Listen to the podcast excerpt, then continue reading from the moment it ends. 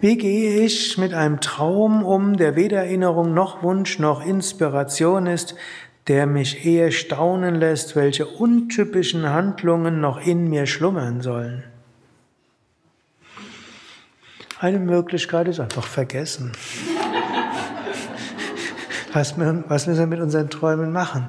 Wir träumen durchschnittlich es gibt jetzt unterschiedliche Schlafforscher. Eine Weile hieß es, es gibt eine Schlafphase von anderthalb Stunden. Der durchschnittliche Yogi, der vielleicht sechs Stunden schläft, hat vier Schlafphasen, also vier Träume die Nacht. Die neuere Schlafforschung, also die jetzt zehn Jahre alt ist, sagt, man träumt sogar noch sehr viel mehr. Der durchschnittliche Mensch in dieser Forschung träumt 20 Mal die Nacht. Jetzt stellt euch mal vor, wir müssten mit jedem dieser Träume was anstellen. Glücklicherweise vergessen wir die meisten, bevor wir aufgewacht sind. Wir müssen nicht so viel mitmachen. Natürlich manchmal, es gibt natürlich auch Patanjali, gibt es einen Ausdruck, dass man Hindernisse und Probleme beseitigen kann, indem man über das Wissen aus Traum und Tiefschlaf meditiert oder das berücksichtigt. Und da gibt es mehrere Interpretationen. Eine ist, wir können uns bewusst machen, es gibt Wachbewusstsein, Traumbewusstsein und Tiefschlaf. Und wenn Schlimmes im Wachbewusstsein ist, wissen wir, beim Einschlafen ist es weg.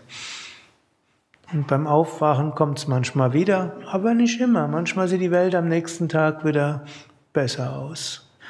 Und wenn wir wissen, die Traumwelt, wir wachen aus der aus und dann ist es die Schwierigkeit der Traumwelt weg, dann können wir wissen, wir werden auch irgendwann aus der Wachwelt, gut, erstmal schlafen wir wieder ein und irgendwann wachen wir auf und erfahren die höchste göttliche Wirklichkeit. Dann natürlich eher untypische Handlungen in mir schlummern.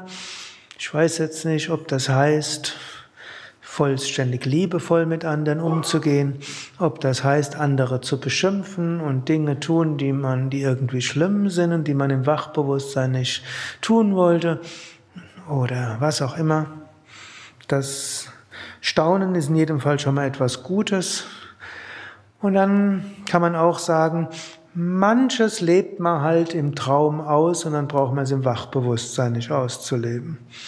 Also zum Beispiel, angenommen, man hätte jetzt einen Albtraum, ich sage immer, freut euch über jeden Albtraum, denn es das heißt, wir müssen Karma ernten, aber nicht alles Karma müssen wir im Wachbewusstsein ernten.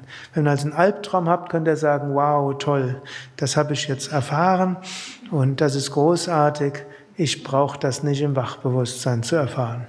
Manchmal es wäre besser, ein paar mehr Albträume zu haben als die Dinge im Leben. Gut, und das Zweite ist, wenn wir dann Dinge, komische Dinge tun, die wir normalerweise uns nicht erlauben würden, man kann sagen, okay, mein Unterbewusstsein hat eine Weise gefunden, bestimmte Dinge zu leben, ist auch okay. Wir schaffen kein Karma mit den Dingen, wo kein Buddhi, kein Bewusstsein und Wille dabei ist und im Traum ist das eben nicht so.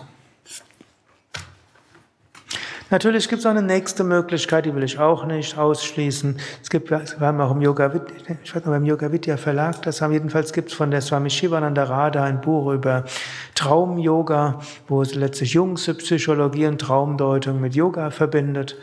Und es gibt auch Aspekte der psychologischen Yogatherapie, wo Träume auch eine gewisse Rolle spielen. Man kann das auch therapeutisch nutzen, man muss es aber nicht.